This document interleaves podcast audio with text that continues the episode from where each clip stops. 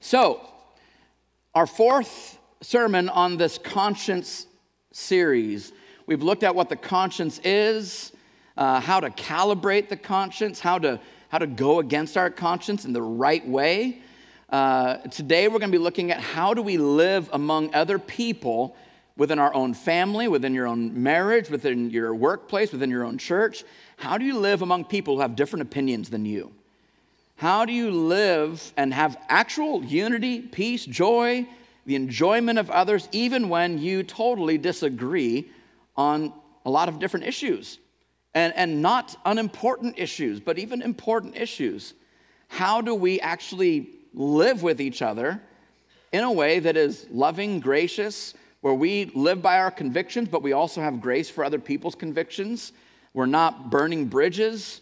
Uh, we're not causing problems, but we're, we're really just finding unity, especially in the body of Christ, in our own families. How do we do that? You know, I know for myself, uh, a, a, lot of us, you know, we might have maybe more conservative opinions on things, but then in other parts of your life, you might have uh, more free opinions about certain things. I know that's how I am. I think we're all a mix.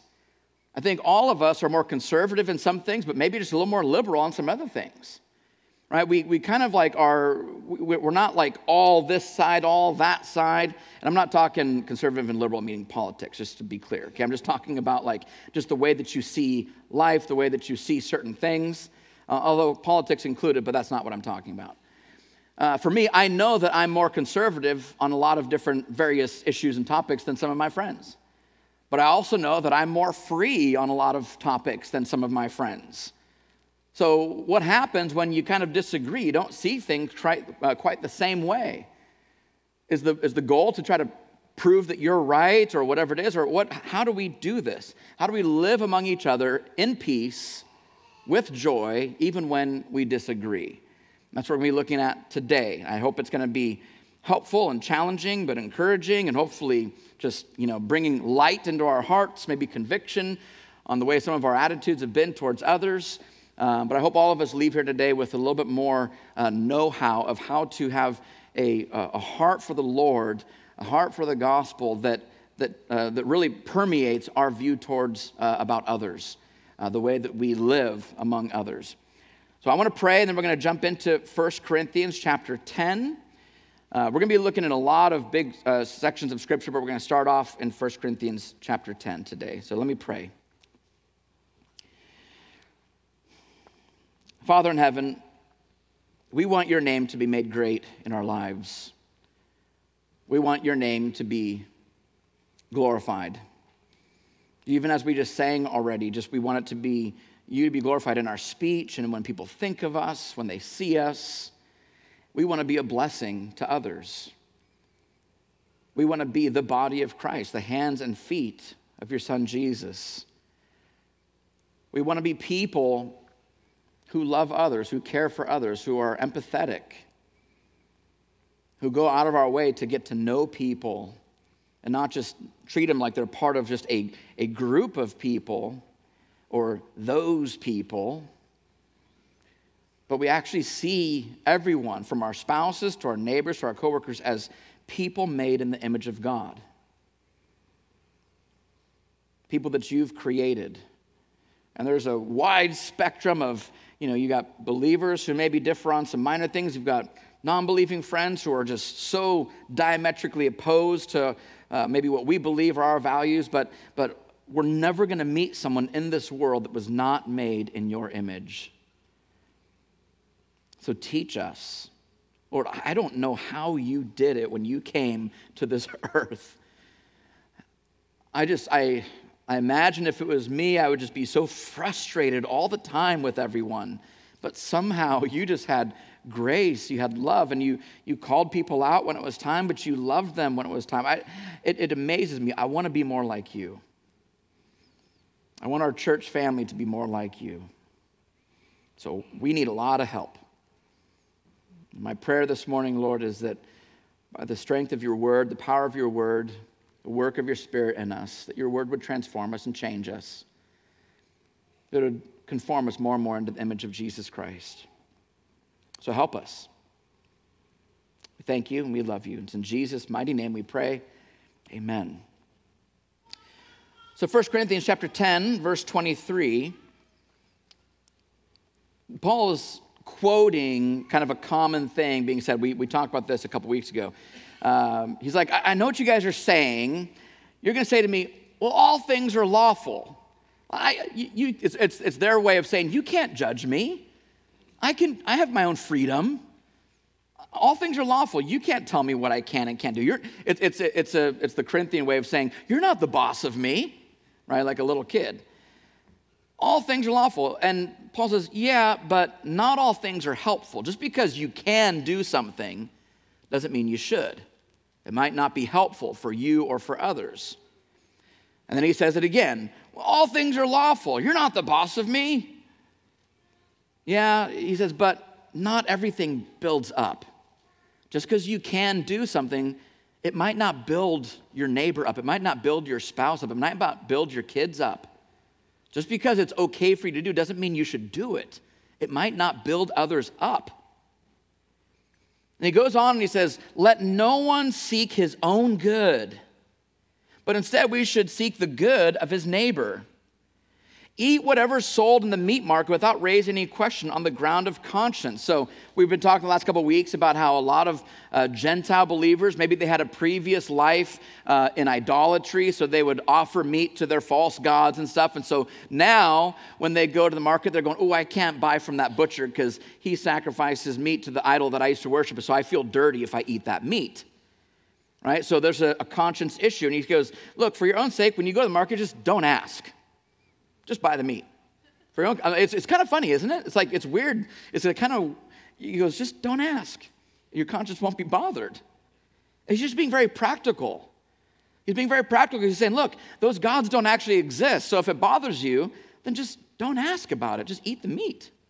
Eat whatever sold in the meat market without raising any questions on the ground of conscience. And then he quotes scripture. He says, Because the earth is the Lord's and the fullness thereof. It's, it's good meat. It's fine. So if it bothers you, then maybe just don't ask and you will be good. Now, if one of the unbelievers invites you to dinner, okay, so you can kind of almost picture this in your own life in a different way, different context, but if an unbeliever invites you to dinner and you're disposed to go, so you're like, okay, I, I need to go to this thing, I have to go, I'm, I'm, eat whatever's set before you without raising any question on the ground of conscience. So don't say like, "Hey, so uh, which butcher did you get this from?" Because I don't really eat meat that's you know from that guy because he's you know this kind of person, and just don't ask. Right? You're going into a, a non-believer's home. They, they've welcomed you in. Right? You're supposed to be light to them, so don't just sit there and like nitpick all the stuff. Oh yeah, we don't do that. I don't eat that. Like just don't do it. Just just go and be a good guest. Be a good guest. But then he says, but if someone says to you, they kind of lean over and they go, hey, hey, just, you know, this meat's been sacrificed to an idol, right? So someone knows that, their conscience is bothered. They're worried that you're going to do this thing and make yourself defiled, which isn't true, but it bothers them. So if someone says to you, this, this has been offered in sacrifice, then don't eat it. Don't eat it for the sake of the one who informed you, for the sake of the person who just whispered to you, for their sake, and for the sake of conscience. And Paul clarifies I don't mean your conscience, your conscience is fine. You're like, uh, it looks like a tasty tri tip. Uh, I'm bummed I don't get to eat this now. But he says, I don't mean for your conscience, but for his. For the sake of this guy, you go, oh, man, thanks for letting me know. Okay, yeah, I won't, I won't eat this. Because you don't want to wound this guy who's got a weak conscience. You're not going to be like, oh, but I want the tri tip. You're going, oh, oh, gosh, yeah, I don't want to do that. Then thank you for letting me know. I don't mean your conscience, but his. Now then he says, so he kind of goes in a different angle here. He goes, Now, why should my liberty, my freedom to eat this meat, be determined by someone else's conscience? If I partake with thankfulness, why am I denounced because of that for which I give thanks? So, so he's saying, if I'm able to eat this meat and give thanks to God, why am I feeling judged by this guy? But this is where the problem is, is we have rights, we have our liberties, we have our freedom in Christ, but there are times when we have to set those aside for the sake of others. And that's what we're going to be looking at today. Now, one thing that can commonly happen that varies from person to person is how an individual responds to their understanding of sin in their life and the world around them. So, I want to show you a graphic uh, that'll be up on the screen here. Uh, this first one, you see a couple lines. Now, the, the, the top line, the red line, is your knowledge of God and His laws. So on the left, very, very left, this is where you first become a believer, right? And so when I first became a believer, for instance, I was like, oh, yeah, I guess I'm, I'm kind of a sinner. Well, that's a bummer. And so my knowledge of God and His laws was very tiny. I was like, oh, well, thanks God for helping me out, bro. Like it was just, I was really just ignorant of like how big God is and how big my sin is. But as time goes on, I'm learning more about God and His laws. That's growing. Now I see a lot more clarity of who God is and His holiness. My problem, all of our problems, is we're on the blue line, right? That's our obedience to God and His laws. Our knowledge of God and His laws far exceeds our ability to actually follow Him, right? Can I get an amen on that one? Right? You're like, yeah, totally. So, what happens is that gap often keeps growing in your life. You get down five years, 10 years in your faith, and you're going, God is so amazing, He's so holy, and I'm way worse than I thought I was in the very beginning because the gap was smaller in the very beginning. So, this is a problem for us. Now, if you have ever noticed this, um, Paul, three different times he describes himself, and if you go in successive order, early on in his epistles, he says, I'm the least of the apostles right? Which is a great humble thing. He's like, I'm an apostle, but I'm, I'm kind of the bottom rung of the apostles. A little bit later, he writes another letter and he goes, I'm the least of the saints. It's almost like he's moving on, like, I don't even, I feel weird even calling myself an apostle. I'm the least of the saints. Then by the very end, in another letter, he says, I'm actually the chief of sinners. So it's weird. You go, was Paul getting worse in his life? I don't think he was. I think he was being sanctified and growing in personal holiness. But as time went on, his picture of God got so much bigger. God was so much more beautiful than he ever thought. And so his the gap was growing. So by the end of his life, he's like, I'm the chief of sinners. Now, what happens is between the person with the, the weak conscience or the strong conscience, someone has a great grip on the gospel or a not very good grip on the gospel, the person with the weak conscience looks at that gap and just says, I'm a horrible person. How could God ever love me? I'm just, and, and there's that self talk and self condemnation. And you just you feel like you have to do all this stuff to make it up to God, and you just you just always feel like you're looking over your shoulder, just over analyzing everything in your life. You just don't feel acceptable to God. But the person with a strong conscience looks at that gap and says, I can't believe how good God is. He saved me from so much. He set me free from so much. I can't believe this. There's this joy, there's a confidence that they have before the Lord. They know that they're the chief of sinners. They know that they're, they're far worse off than they ever thought they were, but they understand the gospel, so they walk in a freedom that the person with a weak conscience is not able to do. That gap crushes those people. But for the, those with the strong conscience, that gap just makes them glorify the Lord more and be more amazed. So one's focus is on the Lord and his, not just his holiness, but also his grace. The other one, the focus is on God's holiness, but their own sin. And so it's a crushing thing because there's a lack of an understanding of the gospel. There's a, a woe is me, self condemning, guilty conscience always suspicious of themselves and others. But that person with the strong conscience, though, has a great grip on the gospel.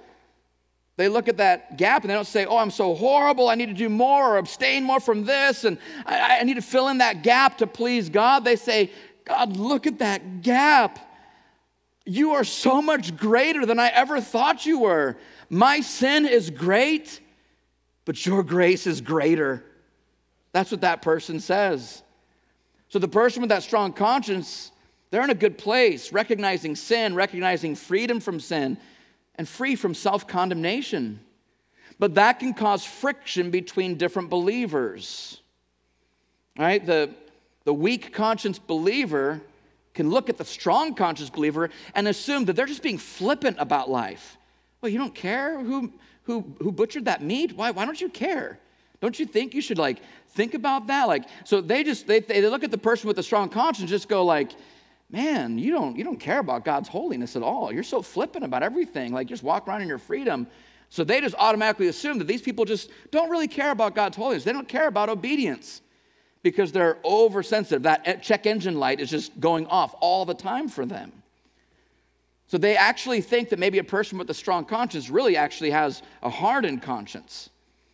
But also, then sometimes the strong conscience person can look at the person with a weak conscience and they can look down and be very condescending towards them, kind of make snide remarks. They can mock them, scoff them, not have patience for them, and do the whole thing. You, you can't judge me. Right? You're not the boss of me. That whole attitude. So, people with a strong conscience can very much look down upon people who don't quite have a great grip on the gospel yet.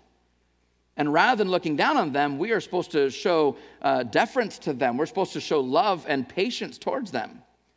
So, to the strong, if you feel like you have a pretty strong conscience on a lot of things, maybe not everything, but a lot of things, Paul gives us insight on how to tiptoe through this life. This because walking through life with different consciences and different people and your church and your family, whatever. I mean, it's like walking through. I, I, say it's like a it's like a junior high dance in a minefield. Like it's just it's so awkward, right? One false step, and you just get blown up for something, right? That's what life is in the church sometimes, right? That's what life is in your family sometimes. It's just it's it's awkward, right? So for the strong, yes, you have rights given by Jesus Christ that you're aware of and you can enjoy but if you're with someone who doesn't agree, who's stumbled by your actions, we're going to talk about stumbling here in a second. If they're stumbled by your actions, for their sake, you should abstain in those situations. Do the mature thing, do the loving thing. Don't insist on your own way, don't dig your heels in the ground. If you're going to walk in love towards others, you're going to lay aside your preferences. If you have a strong conscience about something, if you desire the other person's joy and you love them, you'll set aside your preferences. Right? In a lot of marriages, you have maybe a difference of, of, of certain topics in life. All right, so some of you husbands, maybe it makes your wife uncomfortable when you just want to enjoy a beer on a Saturday or whatever. Maybe it's her upbringing, something in her childhood, something else. Would you rather have the security and comfort for your spouse and build her trust in you, or would you rather have your beer? Don't answer that out loud, guys. Don't answer that out loud. But think about that. Would you rather have your wife's security and comfort and her being built up, or would you just rather have your way? And so, some of you wives, you have certain preferences, the way you like things done. Would you rather have everything done your way and in your order, don't answer out loud. You're like, you don't even have to say the rest of the sentence, Pastor. I know what my answer is. Do, would you rather have that or, uh, and if you'd have that, then you would alienate and also like build a separation between your, you and your husband. You just so want your own way. You build alienation and distance between the two of you because you just, you want your way. Right? We have to figure out how do we do this? When do we set aside our preferences for the sake of others, for the sake of love, for the sake of building people up, rather than just insisting on our way. Paul says in Romans chapter 15, verse 1 and 2, we who are strong, so if you feel like you're strong, you got a strong conscience, you got a strong grip on your faith, this is a challenging scripture here. We who are strong have an obligation, an obligation. This is not an option. We have an obligation to bear with the failings of the weak Right, so we can look at it and go, well, they're just, but that's, they're wrong. Doesn't matter. We have, to, we have to bear with the failings of the weak and not to please ourselves. So let each of us please his neighbor for his good to build him up. I feel like that verse has been absent for the last three years in our country. We took out our black highlighters. Let each of us please his neighbor for his good to build him up, for Christ did not please himself. So, friends, parents, spouses, Christians, circle that verse in your Bible. Memorize that verse. You have an obligation, an obligation to bear with the failings of the weak.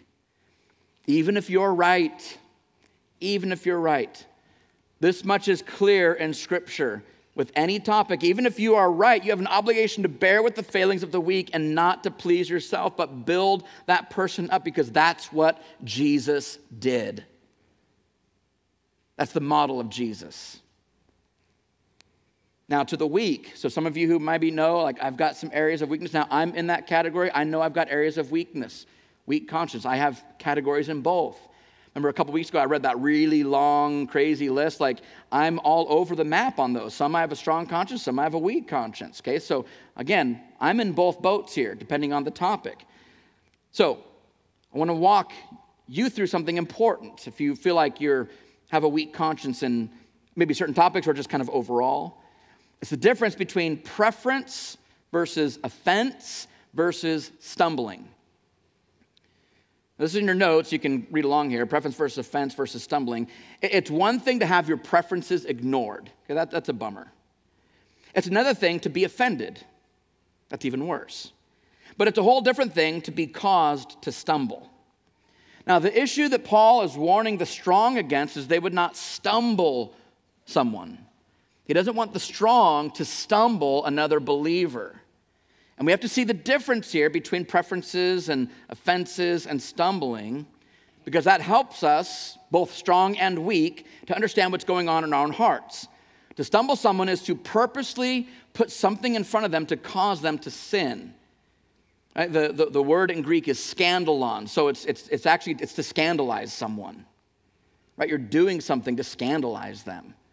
You're trying to entice them into something sin, sinful, scandalizing them not caring if their conscience is wounded, not caring if, if they break their conscience because you insisted on your rights. Sometimes someone has preferences or convictions, and another person isn't willfully trying to tempt them into sin, right? You're not doing this on purpose. You're not trying to pressure them into sin.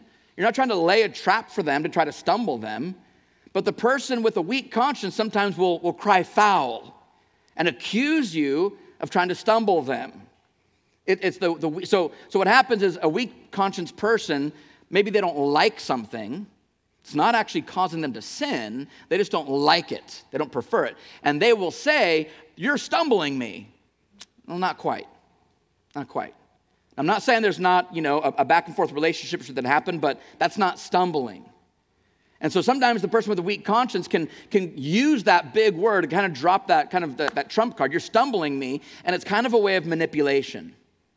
They, they, they want to get what they want to get. They're, they're kind of acting like the moral police. It's kind of some self righteous flexing that's going on. But that's not really what stumbling is. So when I was in uh, Bible college, um, you know, I was 19 years old. Uh, you can't have a lot in your dorm. We had six guys in this dorm. It was ridiculous. And um, you know, when I moved out of my house uh, when I was 18, I just I brought a handful of little things just to remind me of home. So uh, when I was growing up, ever since I was little, my dad, who was an artist, uh, had this little statue of the thinker. Right? You know the thinker, uh, the guy who's not wearing any clothes and he's sitting on a little stump like this, right? And my whole life, it just reminded me of my dad because it always sat on his drawing table. So when I moved out at age 18, I said, Dad, can I take the thinker with me? And he'd had it, I mean, since my longest memory, you know. And, uh, and he let me take the thinker. So I'm at Bible college now, and I've got the thinker out kind of in the, you know, just in the room. And I had this roommate um, that uh, we called Legalistic Tom. he earned that reputation. it um, wasn't the, the most loving nickname to give someone, but, um, but he, he definitely earned it, right? So he uh, said to me once, he goes, Hey, you need to put that away. It's stumbling me. And I was like, and our dorm steward, the guy who's like head of the dorm, he's like, it's stumbling you? Like, what do you mean it's stumbling you? He goes, yeah, it's just, it's stumbling me. Like, so that's making you want to sin and like draw you into sin? And he goes, well, no, I just, I just don't like it. I'm like, okay, well, that's, that's a different story. But Tom would use scripture to say that I was stumbling him, even though I wasn't actually stumbling him. He just didn't like the thinker. He could say, it offends me. He could say, he doesn't prefer it, but it wasn't stumbling him. He was just being legalistic. And it wasn't just this one issue. He had that reputation because he was like that with everyone and everything. He was just imposing his preferences on me. So what I did, because I still don't want to offend a guy, right? I don't want to like insist on my own way. So I put it in my little cubby. So we had like these bunks, and like I put it in a way where I could only see it. I'm the only guy now that can see the thinker. He's just in my little cubby, hidden. I'm going, all right, that's fine, that's fine, I'll do that. I didn't want to impose my preferences on him, but Tom still wasn't happy with this. Sometimes I would come home and I'd go and I'd find the thinker tucked in my dresser drawer underneath all my clothes. So he would go in my cubby, take the thinker, and put it in my dresser because he just doesn't even want to know that it's out. even though he doesn't even see it, whatever. So, so, so Tom's not really like a weak conscience guy. He's really just a legalist. Uh, but the point is, is that he would use scripture and this big stumbling word and say, "You can't do that because it's causing me to stumble," even though that's not actually what was happening. So there is a difference between stumbling and being offended and not getting your preferences. And just because you know someone who doesn't agree with you on something, just because they do something that you don't necessarily agree with, you can't just blanket statement call that stumbling. Right? We can't do that to people. I've heard a lot of people say over the years, well, it's always a sin, for instance, for a Christian to ever drink alcohol in any context because that could cause others to stumble. That's an understandable view. I understand the view, but by saying that, we're putting Jesus and all of his disciples in a category to say that they are stumbling people because billions of people have read the Word of God. Billions of people know that Jesus and his disciples drank wine. So if just the knowledge that someone has a freedom is stumbling, then what we're saying is that Jesus and the disciples have sinned because they did something in, with their freedom that someone else might not like. So we can't just say, well, the knowledge that this person enjoys this thing, that's stumbling me. That's not what stumbling is. It's purposefully trying to put a stumbling block in front of someone to draw them into sin. It's not caring about their weak conscience, it's not caring about their life. And so that's the weird balance in Paul's writings. He goes back and forth on like, hey, put your preferences aside, but also you you can't dictate my conscience. So it's an and both, and it's tricky. It's the junior high dance in a minefield. So we have to be very cautious and careful in all of our relationships. And it's not just a here's how you do it, one, two, three. Every relationship is going to be different. Every situation is going to be different. They are relationships. They're not rules that we follow, but they're relationships. So we can know. I mean, so look what, look what Jesus said about the Pharisees, because the Pharisees, they thought that Jesus was stumbling people. They thought that he was. Look what he says in Matthew 11.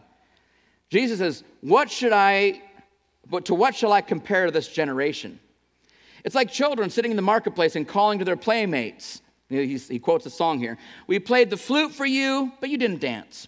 We sang a dirge, but you didn't mourn. Jesus says, John, John the Baptist, came, uh, John came neither eating or drinking. So he's abstaining, he's very conservative. And what did you guys say? What did you Pharisees say? oh, the guy's got a demon. So then I come, and now I'm eating with sinners and tax collectors, and I'm enjoying good food and parties. I'm eating and drinking. And what do you say to me? Oh, look at him, a glutton and a drunk, a friend of tax collectors and sinners. But Jesus' response is wisdom is justified by her deeds. You don't judge someone based on whether they drink or don't drink, or eat or don't eat. Wisdom is justified by their deeds, the, the, the life they live, not whether they eat meat offered to an idol or not not whether they do this or that or the you know where they send their kids to school or what kind of movies they watch. That's not how we judge people. We look at their overall life and say is this person is is wisdom coming from this person's life? Wisdom is justified by her deeds. That's what we do. It'll be impossible to totally please all other people. Impossible. Jesus' own liberties jesus' liberties offended people but we can't say that simply knowing that he and his disciples drank wine and ate good food actually stumbled people. So we want to walk in wisdom and walk in care and grace, letting the fruit of our lives be what testifies of us. People will know we're Christians by our love for one another, not what we eat or drink, not what we watch. And I'm not saying that those things don't matter. What you watch matters. Don't hear me say that, right? But people will know we're Christians by our love for one another, by the way that we act like Christ in the world. Now, of course, if we're out getting drunk, that's a different story. That would actually stumble people because that is sin, and we'd be condoning that. So that's a different thing. But if it's just a liberty and we're not sinning, then that's not stumbling when it's just when it's not purposely trying to bring someone into sin. So looking back at 1 Corinthians 10, Paul's talking about not being careless that we should be aware and be gracious and willing to forego our rights in some situations, knowing the difference between preference and personal conviction and being offended. And knowing the difference between those things and stumbling is very important for us. It radically changes how we respond to people. You know, I'll talk to people who make fun of my beliefs. And, you know, it, it doesn't really actually offend me because I, I expect it. You know, and it doesn't stumble me, it doesn't cause me to want to not believe what I believe. I expect people to mock my beliefs. It doesn't really actually offend me. I don't prefer that they do, but it doesn't really offend me because I don't expect anything different. And I don't just say, hey, you know, you can't talk about that. Like, you know, I just go, hey, this is what I expect. I have to walk in grace. I have to be a sojourner, a pilgrim in this world. Now, for both weak and strong, we both have to see that our perspectives are shaped by many things. We saw this three weeks ago. Our perspective is shaped by many things, both good and bad. And a lot of times, both sides actually have some valid views, but both sides might actually also be missing something as well. So I have another graphic just to kind of show you um, what can happen a lot of times. Uh, so for you, you're on the left, that's your conscience. Your friend, your spouse, they've got their conscience. And you're saying, it's a, it's a red square. This issue is a red square. The other person goes, no, no, no, no. This issue is a blue circle. The reality is that it's a red and blue sphere, cylinder.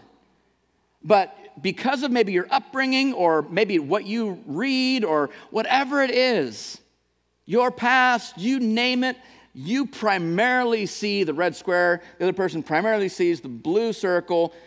Neither is necessarily wrong, but it's incomplete right? So that's where we have to actually be able to talk with people, have grace towards others. Hey, so explain to me why you feel that way. Oh, wow, I never really thought about that. Being able to actually listen, listening skills are at a premium these days. No one wants to listen. We all want to talk and tweet and all this stuff. No one wants to listen and have a conversation right? So we have to recognize that we have to know that some other people have maybe some valid things. Now, I'm not saying that they're completely right or completely wrong, whatever. I'm just saying that we see in a very finite way all the topics in life, or many of the topics in life. We are incomplete. We are not all knowing. We're not omniscient. I know you think you are because you read this guy or you follow this guy, you listen to this podcast, whatever. You think you're omniscient, you know everything there is to know about a topic, but you're not right? So this is where we have to have grace towards others. And I'm going to look at a, a large section of scripture Romans 14. So you should open with me, Romans 14. I just want you to get this really big context here. We read some of this three weeks ago, but Romans 14, verse 1, Paul says, As for the one who's weak in faith, welcome him, but not to quarrel over opinions. Right? Our job, church, is not to quarrel over our opinions. That's foolishness. That's foolishness. So we welcome people who are very sensitive, they're oversensitive, they, they're always finding things wrong with everything. Welcome them, but don't let them argue. That's, that's, that's not helpful. And there's a lot of other scriptures that talk about that. One person believes he can eat anything, the other person eats only vegetables. Let not the one who eats despise the one who abstains. Don't mock them, look down upon them. And let not the one who abstains pass judgment on the one who eats. God has welcomed him. Who are you to pass judgment on the servant of another? It's before his own master that he stands or falls. God's going to be the judge. Don't worry. Don't worry. If, if your neighbor, your friend doesn't agree with you, don't worry. God's going to have the last word, right? You don't have to have the last word. God is going to be the one who judges him. And he will be upheld by the Lord because the Lord is able to make him stand. One person esteems one day as better than another, the other person esteems all days alike. Each one should be fully convinced in his own mind. The one who observes the day, observe it to honor the Lord. Think well of other people. Think, you know what? I think they're doing that because they want to honor the Lord. They abstain from that. I don't think they need to abstain, but they do it because they want to honor the Lord. Praise the Lord. That's awesome. Rather than going, yeah, it's so silly. How come they don't do that? That's so weird. Don't, don't have that attitude. Just say, you know what? That's what they do to honor the Lord. Praise the Lord. They want to, they want to honor God. The one who eats, eats in honor of the Lord, since he gives thanks to God. But the one who abstains, abstains in honor of the Lord, and he gives thanks to God. Praise the Lord. This is great news. None of us lives to himself, and none of us dies to himself. For if we live, we live to the Lord, and if we die, we die to the Lord. So then, whether we live or whether we die, we are the Lord's. For to this end Christ died and lived again, that he might be Lord both of the dead and the living. So why do you pass judgment on your brother? Or you, why do you despise your brother? We will all stand before the judgment seat of God, for it's written, As I live, says the Lord, every knee shall bow to me, and every tongue shall confess to God. So then each of us will give an account of himself to God. Therefore, let us not pass judgment on one another any longer, but rather, rather decide never to put a stumbling block or hindrance in the way of a brother. I've said this so many times, particularly through the last few years, the COVID years, whatever. The only stumbling block I ever want to put in front of someone is the gospel of Jesus Christ. I don't want my opinions on all this other stuff. There's all this. I don't. I don't want to stumble people with all that. It's just my opinion. And I might have strong opinions on all those things that everyone, you know, got crazy over. I have strong opinions, but I'm not going to put that stumbling block in front of somebody. If there's if there's going to be a stumbling block, I want it to be Jesus. I want them to stumble over Jesus. But not all these other things that I even have strong opinions on. But that doesn't matter to me when it comes to someone's salvation and knowing Jesus, loving Jesus. He should be the only thing that should ever cause someone to stumble because he is a, rock of offense. Jesus is offensive to people. But I want that to be the stumbling block, not my opinion on all the other things, my, my preferences, how Jobey likes to do things. That's not, that's not what we're here for. He says, I know and I'm persuaded in the Lord Jesus that nothing is unclean in itself. So, so weak conscience people, take note. Nothing is unclean in itself. Nothing's unclean in itself. God has created all good things. But, now strong conscious people, take note here. But it is unclean for anyone who thinks it's unclean. Right? So strong, like, don't say, what are you, what's your problem? Just go, hey, you know what? They think it's unclean. I'm going to take note. I'm not going to look down upon them. Right? All things are clean, nothing's unclean in itself, but if you feel like it is, then it is to you, even though you might be wrong on it. If your brother's grieved by what you eat, you're no longer walking in love. By what you eat, do not, so however you enjoy your liberties or what you abstain from, by however you eat, whether you eat or not, don't destroy the one that Christ died for. Don't judge the other person who doesn't see it your way. Don't let what you regard as good be spoken of as evil. Don't let your liberties be used to do wickedness in someone else's life. For the kingdom of God is not a matter of eating and drinking and mask wearing and politics and how we parent our kids and what schools we send them to, what movies we watch. That's not the kingdom of God. That is not the kingdom of God. The kingdom of God is not a matter of whether you eat or drink or whether you do all these different things, but of righteousness and peace and joy in the Holy Spirit. And eventually, we're all going to stand before the Lord, and we're going to find out if our opinions are right or wrong. And we're going to, we're going to hopefully score pretty well, but we're going to score bad on a few things or a lot of things. Right? We're not going to figure out all this stuff here. In the meantime, we want to be unified with each other for the sake of the gospel and to see many be saved. And the Lord will work out all the other stuff when we sit before Him. So Paul's saying, don't make the things that you have freedom, and you have freedom. You have freedom to choose all those things, right? Parenting, schooling, all that stuff, mass, whatever. You have freedom. You have freedom to choose all those things. But don't make the things that you have freedom in so important to you that you're willing to hurt others and especially make them stumble. The kingdom of God is not about those freedoms, it's about righteousness and peace and joy. So then further, he goes on to say this in verse 18 Whoever thus serves Christ is, is acceptable to God and approved by men. So then let us pursue what makes for peace and for mutual upbuilding. Do not for the sake of food, for the sake of your freedoms and your liberties, don't destroy the work of God in someone else's life. Don't destroy the work of God just because you've got the freedom. Everything is indeed clean, but it's wrong for anyone to make another stumble by what he eats. It's good not to eat meat or drink wine or do anything that causes your brother to stumble. The faith you have, keep it between yourself and God. Blessed, blessed. Do you want to be blessed? Are you sure? Blessed is the one who has no reason to pass judgment on himself for what he approves. But whoever has doubts is condemned if he eats, because the eating is not done from faith. For whatever does not proceed from faith is sin. So we who are strong, this is the verse I read earlier, we who are strong have an obligation to bear with the failings of the weak and not to please ourselves. Let each of us please his neighbor for his good to build him up, for Christ did not please himself. He set aside all of his freedoms for our sake. Verse 5 May the God of endurance and encouragement grant you to live in such harmony with one another in accord with Jesus Christ, that together you may with one voice glorify the God and Father of our Lord Jesus Christ. So we are to consider Jesus. Jesus had a very strong conscience, didn't he? He had a perfect conscience. But even someone like him, who had a perfectly strong conscience, he would have been so offended by everything he saw when he came to this earth. So offended. He can read the minds and thoughts of everyone. He would be so appalled by everyone that he encountered. And yet he patiently endured. Patiently endured. He laid his life down. He didn't condone any of those things, but he was able to live among us. Jesus' awareness of everyone's sin was so hyperactive, right? We, we're pretty good at picking out people's sin. It's like one of our best traits as human beings, right? We're very good at pointing out other people's sin. But his, his ability to see sin was so hyperactive compared to us, yet it didn't stop him from living patiently among us, doing business with sinful people when he was a carpenter not violating his conscience to do business with and live life among those who sin against his father every day. It didn't, it didn't break his conscience. Now, Satan tried to stumble him, and Jesus rebuked him. Peter tried to stumble him, so he said, Get behind me, Satan.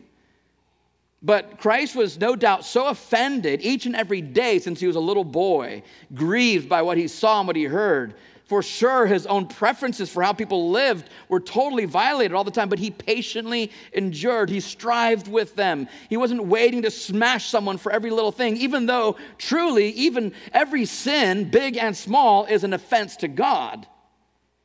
But rather, he let a sinner, John, rest on his own chest. He washed the feet of those who would betray him. He promised a career criminal on the cross that he would be with him in paradise that very day. Jesus chose what hills to die on, and the hill he chose to die on was the hill at Calvary. We should want to do the same thing lay our lives down for the sake of others so that they would be saved and know Jesus. So, church, we should expect to be offended by believers and non believers. Expect it. Expect it. And you're going to offend people on purpose and accidentally, people are going to offend us, and we need to be okay with that to a degree.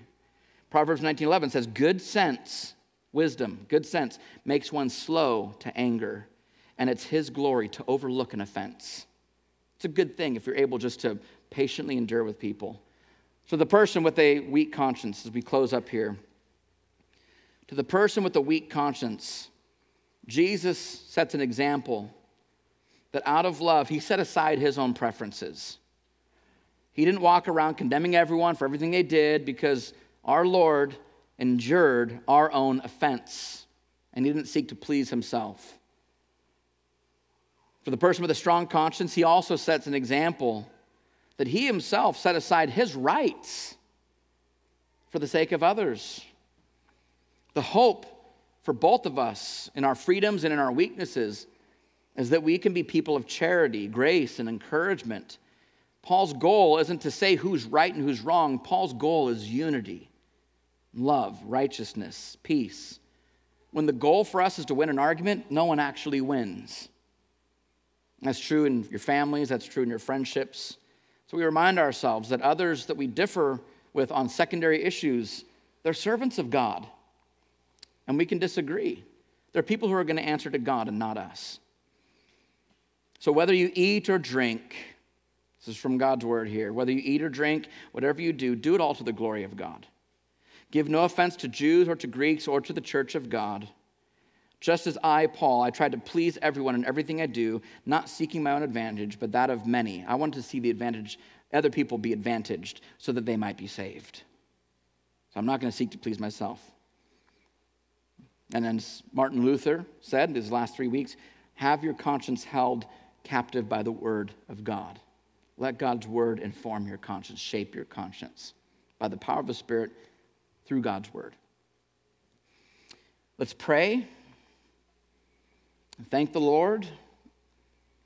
I know a lot of these things, like, you know, that you kind of, some things maybe you bristle with, you kind of like push back on in your mind, your heart, and that's good. It's good. It's good to be challenged. We don't come here to get a pat in the back, you know, just to reverse ourselves on that little continuum on that graphic. You know, we, we want to see more of God and His holiness. We want to see more of our faults, not for the sake of condemnation, but because we want to see our love for Christ grow more and more, our gratitude for Christ grow more and more. Let's pray.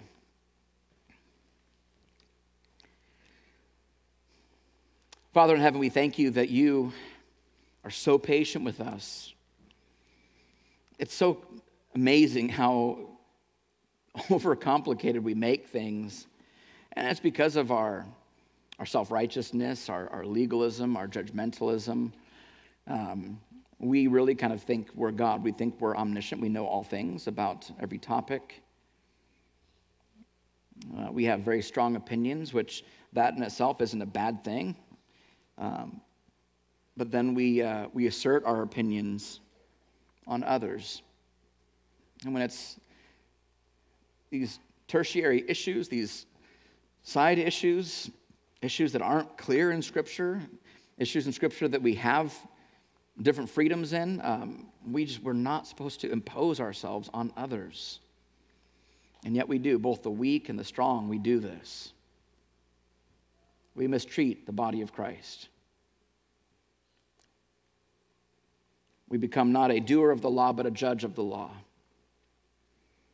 Uh, we become the moral police in others' lives. So help us, to teach us humility, teach us grace. We want to speak into lives, we want to be honest, good friends, confronting in sin, but we also want to know how to overlook an offense, overlook when our preferences are violated. Just having the wisdom to know when to speak up and when not to. But I know this is not just a black and white, here's how we do every situation. Uh, it is very complicated. So we need wisdom. We need transformation. We need your mind. to help us, Lord. Help us, God. We want to sing to you, Lord, make a joyful noise to you, to come into your presence with thanksgiving. Because, Lord, you are our God, and we're the people of your pasture. You're the, we're the sheep at your hand. So we come to you and we worship, we bow down, and we kneel before you, Lord, submitting ourselves to you and your word. In Jesus' name, amen.